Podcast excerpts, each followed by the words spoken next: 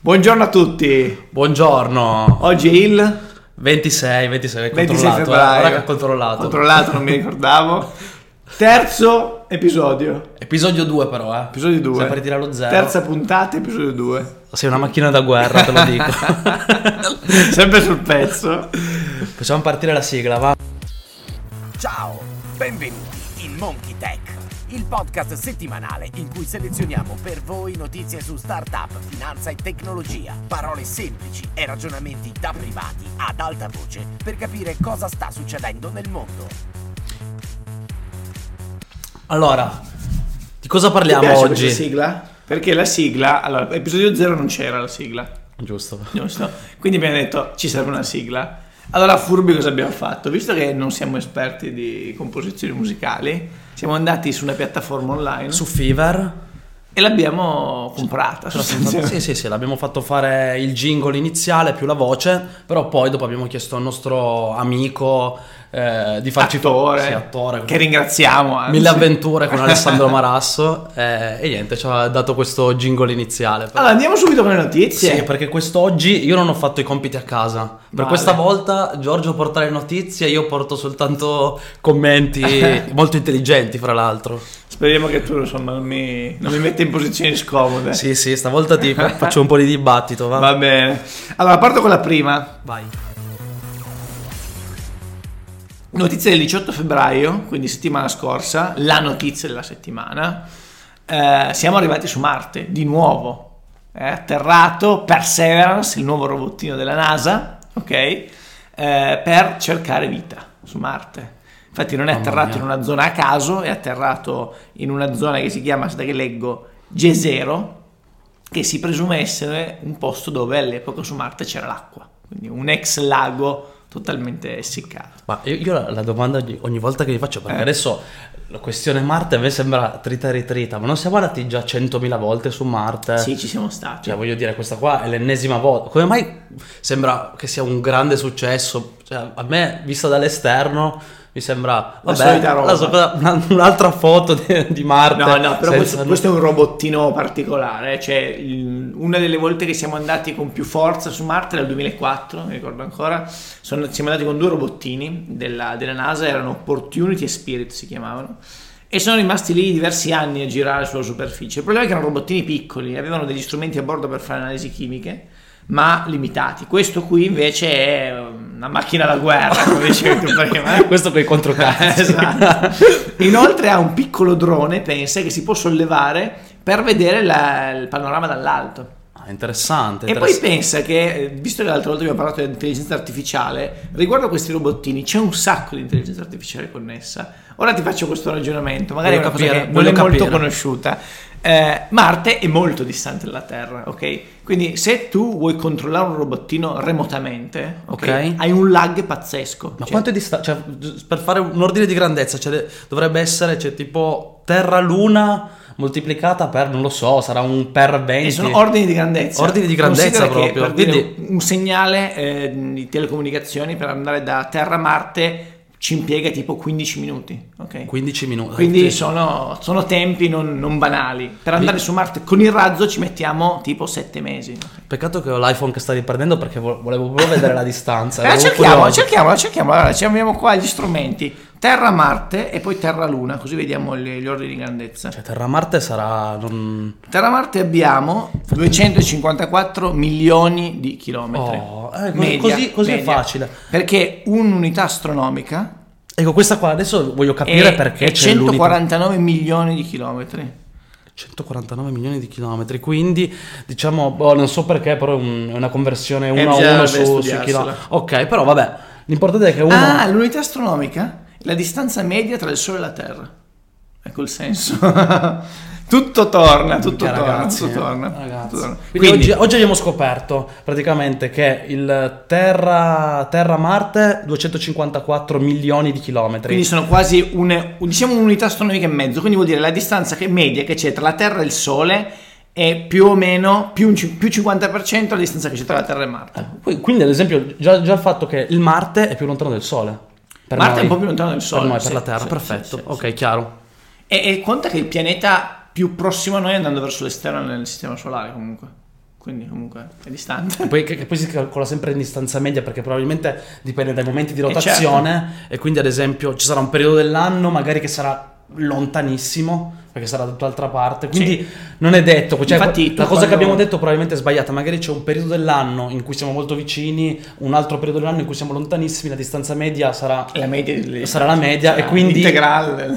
No, no, no, no, è chiarissimo. Come a livello di le due circonferenze tracciano la Terra e Marte saranno più vicine. Vabbè, Duellissime, comunque. duellissime. Comunque è chiaro. Sì. Eh, stavi dicendo della- dell'intelligenza artificiale. Sì, perché, perché essendo che ci so- c'è un, un 1,5 unità astronomiche medie, quando tu mandi un segnale verso Marte, devi riceverlo, ci metti tipo 15 minuti, ok? Cosa bravo. succede? Che se io devo, immaginiamo di avere un robottino, no? Il tipo di droni, i droni tu li controlli con un comando remoto, no? E dici dove andare, eccetera.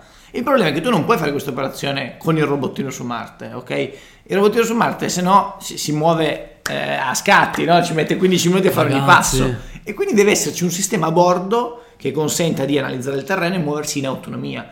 Quindi quel- il robottino che c'è su Marte è, un- è un'entità autonoma praticamente, che ogni tanto riceve degli input perché la, la sala di controllo a- in California, in California dove è in Florida probabilmente, gli dice ok andiamo a ispezionare quella zona là, quindi gli dà l'obiettivo zona e poi lui individualmente sceglie il percorso opportuno. per Però, andare. fa- però fammi questa cosa qua mi sta aprendo un mondo. Cioè, sulla Terra noi abbiamo colmato il problema del, diciamo, del controllo a distanza perché la velocità della luce permette di coprire ogni luogo in pochissimo tempo. per noi è quasi. come, è come non ci fosse... mm, È come se esistesse la, la contemporanea. Per noi sulla Terra esiste il concetto di contemporaneo. Quasi, sì. Quasi. Come percezione. Invece. Poi c'è un discorso filosofico da aprire su questo, se vuoi. Ok, dopo, dopo andiamo. Però quello che ti volevo dire è quindi se ci spostiamo con unità di misura molto molto più grandi, questo diventa un- impossibile proprio come vincolo, quindi dobbiamo inventarci qualcos'altro. Oggi si sono inventati, grazie all'intelligenza Sì. artificiale, questo meccanismo. Considera che questo meccanismo, come citavo prima, siamo andati già nel 2004 con dei robottini simili e già era implementato allora, quando ancora non si parlava di auto a guida autonoma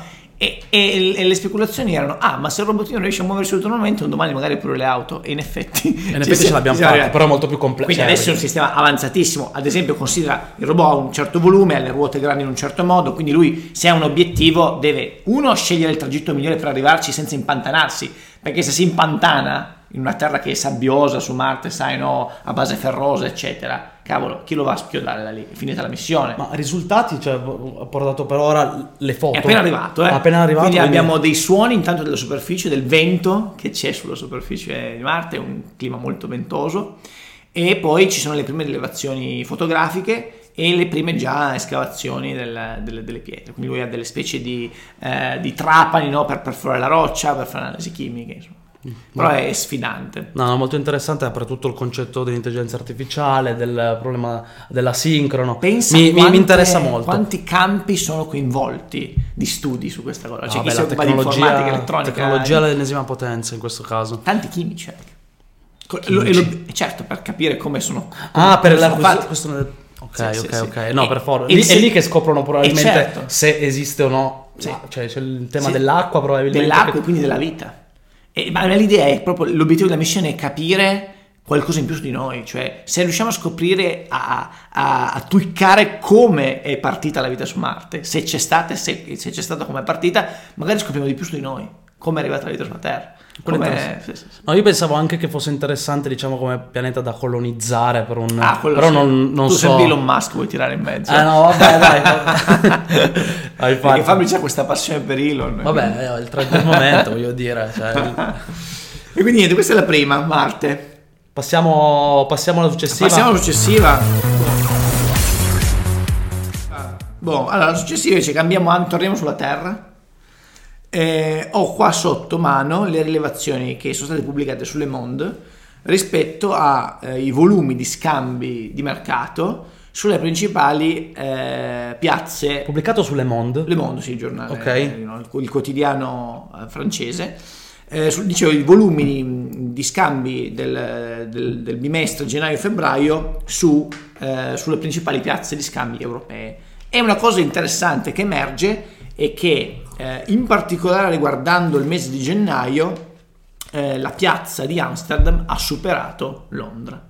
ok? Uh, Londra che fino uh, all'anno scorso era no, molto, molto interessante. per volumi la piazza principali è stata superata da Amsterdam abbastanza di volumi abbastanza significativi parliamo di 9,2 miliardi contro 8,6 miliardi di Beh, transato qua mi viene da dire che quindi effetto Brexit, Effetto Brexit, al assolutamente. 100%. Cioè, quindi Infatti la- l'articolo eh, chiude, eh, la Brexit continua, e qui cito, continua a creare gravi problemi alle aziende britanniche che esportano all'Unione Europea e quindi anche se io devo scegliere su che piazza quotarmi o comunque transare, vado su una piazza amica, no?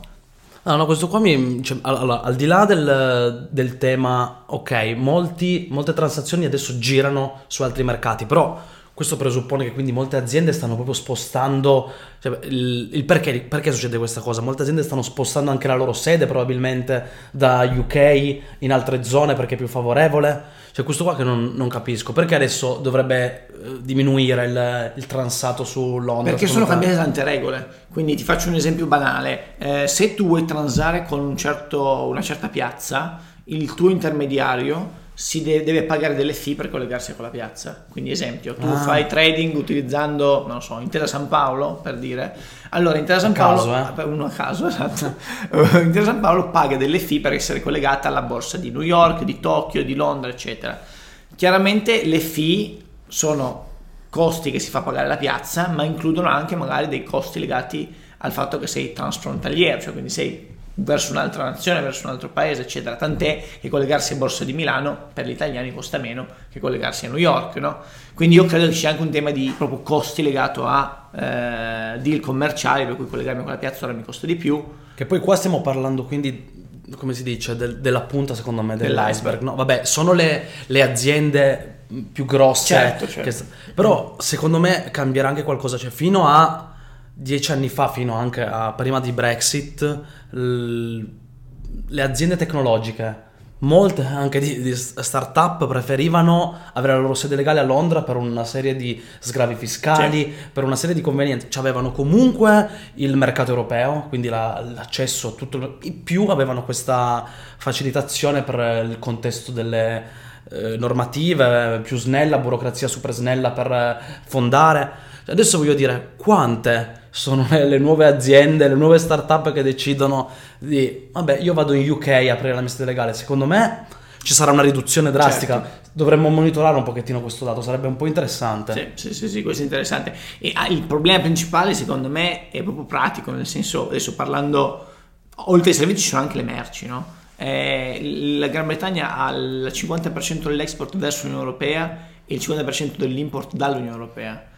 Però capisci che l'Unione Europea ha lo stesso danno in modo complessivo, cioè complessivamente l'Unione Europea esporta No, no, no, eh, cioè, chiaro. quindi il singolo paese tipo l'Italia ha un impatto relativo, no? Sul, cioè, quindi diciamo che il contributo marginale di ciascun paese fa sì che la Gran Bretagna sia la più danneggiata, sebbene ci siano comunque, abbiano trovato poi un accordo, no? quindi un- ci sia stato un Brexit con un deal, non con un hard Brexit. Io Gio passerei alla terza. Alla terza, ok. punto.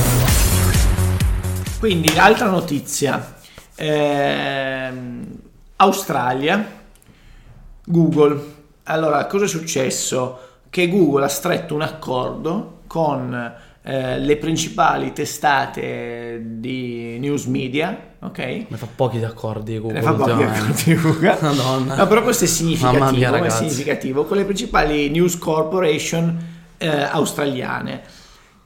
Perché? Allora, qui bisogna aprire un tema che forse insomma alcuni ricorderanno. Hai detto Eh, News Corporation, News non- Corporation. che quindi- cosa? Gi- giusto- Quindi eh, tipo- cito alcuni, tipo il The Guardian australiano. Ah, ok, che Ah, il ok, Sydney news, no, scusami, scusami, news nel senso che fanno News, che notizie. fanno notizie. Ok, perfetto. Ok, non so se ti ricordi, anzi tutti sanno che su, quando tu cerchi una cosa su Google c'è un tab che si chiama News, ok? Tu cerchi Elon Musk, un nome a caso, su Google, e schiacci News, trovi tutte le notizie ass- corre- collegate a Elon Musk, che vengono mh, individuate sui siti proprio delle News Corporation, per dire in Italia la Repubblica, il Corriere, il Fatto Quotidiano, queste qua.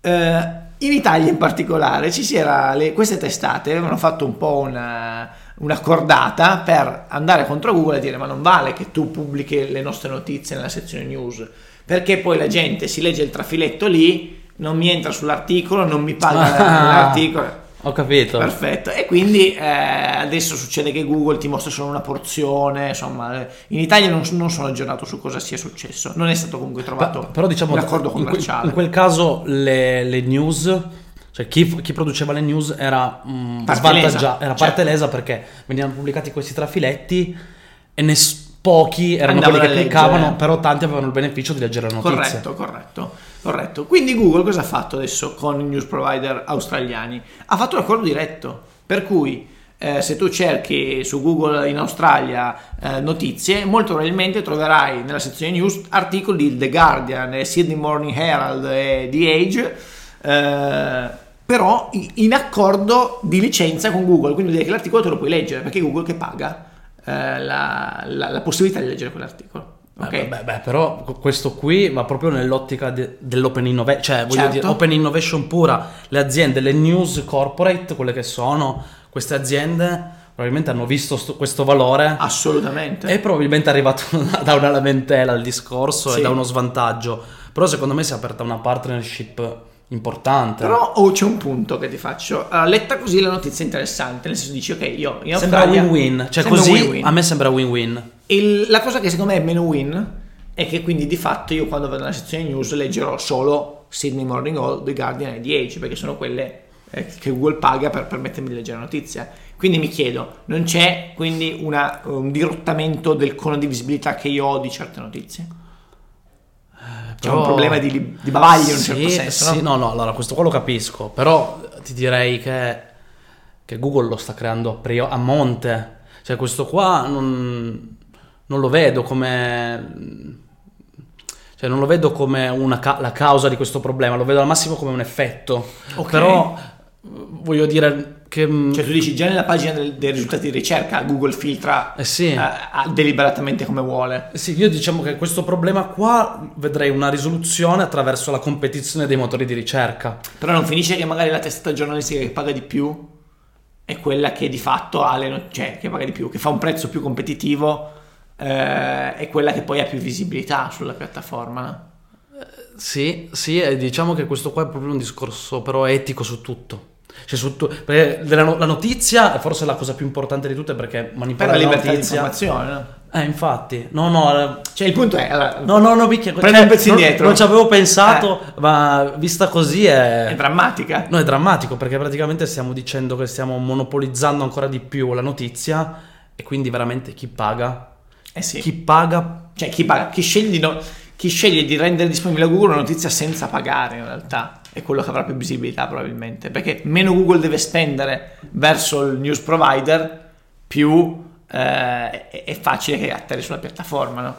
se invece io che sono un giornale che ho un certo- una certa credibilità eh, quindi pago i miei giornalisti in un certo modo scrivo notizie di un certo tipo richiedo quindi a Google una certa fee, Google non me la paga, di fatto vengo tagliato fuori dalla, dalla sezione notizie, no? Quindi il punto è, allora eh, la notizia veramente non vale niente, cioè eh, qual è il prezzo della notizia?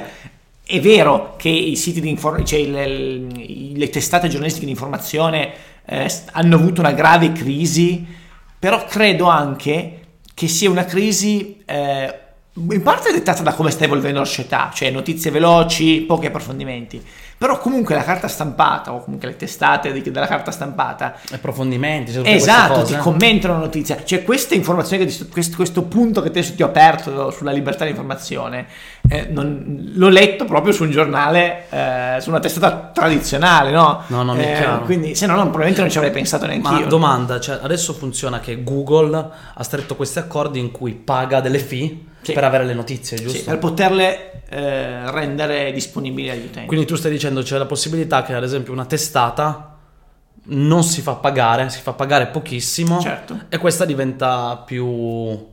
E noi vediamo solo le notizie praticamente di chi non si fa pagare per, vedere- per- per mostrare le- le sue- i suoi articoli. Sì. O comunque, magari si fa pagare anch'essa, ma si fa pagare molto. Diciamo meno. che la, la nostra ipotesi qua è che le persone non scelgono le notizie, ma le persone guardano le notizie che Google propone. Certo. Questo qua è l'assunto di che base. sono quelle dei, dei provider che le fanno pagare meno. E secondo te però è così, cioè nel senso tu, tu come utente, poi non guardiamo, perché magari tu come non sei Beh, io utente sono, medio. io sono abbonato a dei giornali, cioè sono abbonato a Repubblica piuttosto che Internazionale, quindi eh, diciamo che se io cerco nelle informazioni me le vado a leggere lì, no? cerco il commento, cerco l'opinione, no? mi va benissimo il newsfeed no? per essere aggiornato su quello che sta succedendo ora, ma poi mi piace approfondire, quindi eh, non lo so. eh, Vabbè, quindi un consiglio, cioè, eh, secondo me a, a valle di questa cosa un consiglio per chiunque è di cercare di, di guardare le notizie sotto un altro, cioè non, non fare una banale ricerca e vedere la prima notizia che arriva su Google, perché quello vorrebbe dire proprio incentivare questo Sì, meccanismo. bravissimo. Mentre invece quando io compro un giornale c'è una redazione dietro che mi fa dei filtri, mi fa dei commenti sulla base no, di certe Quindi mi professionalità. raccomando, eh, ragazzi, mi raccomando, dobbiamo fare un, C'è, c'è tutto una- un lavoro. c'è qui. un'alternativa anche. Ascoltare i podcast. è vero, è vero, quello è vero. Eh, no, è, per vero, questo, è per questo che secondo me è il vero valore del podcast. Ti porta un punto di vista che probabilmente non riesci ad avere così in autonomia. No, no, veramente. Bene, siamo arrivati al fondo. Io non ho più notizie, eh, però se vuoi possiamo aprire un argomento leggermente off topic rispetto a quello che abbiamo detto all'inizio. Eh, dimmi tu, va bene, O se dai. no lasciamo per la prossima volta. No, no, no, dai, vediamo velocissimo. Voglio capire qual è l'argomento te, te, te lo lancio? Te lo mia, lancio. sì, so Prima- già, so già che andrai off topic. Prima hai detto una cosa che mi ha illuminato. Hai detto quindi solo sulla Terra, quando parliamo di comunicazioni, eccetera, abbiamo l'illusione che ci sia contemporaneità. No? Corretto. Ora la, la- la pillola che ti lancio è, ma in realtà anche quando ci stiamo parlando così in diretta tu ed io a mezzo metro di distanza, anzi a un metro per le cose del Covid, ok? Eh, in realtà stiamo guardando tutto in differita. Il nostro cervello comprende che una cosa sta succedendo quando la cosa già è accaduta. No, non ho, cioè, non ho capito cosa mi vuoi dire. Cioè, Cioè, nel senso hai- comunque noi non abbiamo, noi abbiamo Hai una percezione del Eh, continuo. voglio dire, noi abbiamo come se fosse un orologio, no? Nel senso che riesce a percepire fino a un certo ordine di grandezza. N- non solo, cioè un co- una cosa è la frequenza, cioè diciamo eh, il campionamento, ogni quanto tu vedi in modo discreto, perfetto, ma tutti gli eventi che tu stai registrando con la tua testa sono eventi che non stai vivendo in diretta, sono accaduti qualche istante fa. Ok. ok? Quindi in realtà è come se tu stessi, cioè, percepissi la tua vita come un film che è già accaduto. E poi c'è tutto un tema di consapevolezza delle cose che facciamo, che è stato dimostrato, ad esempio, quando Cioè, pronunciamo una parola, una frase, quando noi diventiamo consapevoli che la frase viene pronunciata, in realtà l'abbiamo già pensata inconsciamente. Quindi il tema è, ma chi... Però questo qua, eh, questo qua è, di, è di È un nuovo- tema filosofico. Eh no, ma questo qua di nuovo fa aprire il tema, quello del libero arbitrio. Cioè, mi stai portando eh, là. Eh, insomma, insomma, mi vuoi portare- quanto siamo liberi? Cioè, tu mi stai dicendo. quanto il nostro condizionamento implicito, inconscio, di fatto è il determinante della maggior parte delle nostre scelte. Quando noi pensiamo di essere eh, ben eh, piantati, fare una scelta di raziocinio no, con la testa, probabilmente in realtà abbiamo già scelto di cuore, tra virgolette, con l'emisfero sinistro del cervello, eh, parlando biologicamente, senza che ancora ce ne siamo resi conto. No, no, io. Questo è un altro... No, ma cosa fa- a parte che mi fa andare fuori di testa con questo, però il fatto mm, che mi citi, quando parliamo, Sì. realizziamo dopo, in realtà di anche solo una frazione di secondo dopo, di aver detto quella cosa. Sì. Cioè, cosa. mm, Non lo so, mi, mi fa stare male. Perché mi fa pensare che non sono realmente io che parli, cioè che cosa... Sei realmente Come tu. se fosse... È quella parte non consapevole di te stesso che ha, diciamo, enunciato ciò che, l'azione che volevi fare, quello che volevi dire. Eh, però dico, com'è possibile? Vorrebbe dire che non, ave- che non abbiamo volontarietà. O ce l'abbiamo fino a un certo punto. Questo è un altro discorso, però insomma sono temi interessanti. Sì, se, lo- se tutte le cose le porti all'esasperazione, adesso noi le stiamo vivendo così e quindi dici abbiamo questa... Pensiamo, ci sembra, la nostra percezione di vivere in contemporaneità, ci sembra di avere un continuum. Se invece le porti all'esasperazione come distanza Terra-Marte, allora lì ti accorgi veramente della Eh, certo. differenza e in quel caso lì... È tutto un altro mondo. eh, quindi- Eh beh, perché il nostro cervello, è, ah, il nostro cervello piace avere risposte facili. Quindi se, se lui riesce a- a- ad autoconvincersi che siamo nel continuo, che lui vede le cose nel continuo come stanno accadendo, è una risposta semplice, comoda, piacciono. E questa qua sarebbe una domanda che è un po' per tutti, cioè, cioè, voi nella, nella vostra vita la sperimentate questa cosa? Certe volte realizzate dopo di, di aver detto qualcosa o di aver agito in qualche modo. Pensa arriva quando- soltanto dopo. Quando uno si arrabbia e dice delle cose e dice no, non volevo dire quello. In realtà tu lo volevi dire, che sei Sì. diventato consapevole dopo. Certo, però o, o il marketing, in realtà il marketing dimostra nei fatti questa cosa. Tu quando compri un prodotto non lo fai mai per una scelta razionale. Tu compri e poi giustifichi. Esattamente. E tutto... Quindi, la- quindi questo ti fa cambiare anche la persuasione che bisogna avere. No, no, no, ma, ma questo, qua- questo qua è un tema. Per un altro No, ma questo del marketing, perché poi ci possiamo collegare a tutto quello che è neuroscience, secondo me, con la tematica marketing e tematica anche hai detto tu che le scelte avvengono in modo consapevole, sono già passate, cioè nel momento in cui tu la La digerisci, giustifichi, sì. la giustifichi, è già passata la tua vera scelta. Quello è un tema che vorrei affrontare proprio sul neuroscience. E faremo, faremo quello. Appena, appena esce una notizia, Eh, lo usiamo mondo, come, come... lo utilizziamo in questo modo, là. dai. Va bene, dai, salutiamo tutti allora. Ci salutiamo, alla prossima, alla prossima Ciao, ciao. settimana. Ciao. Grazie per averci ascoltato. Se avete domande o suggerimenti sulle news da approfondire per la prossima puntata, scriveteci su Instagram su Before Startup oppure online su beforestartup.it. Ci vediamo la prossima settimana. Fino ad allora, continuate ad informarvi e a provare a scoprire il mondo.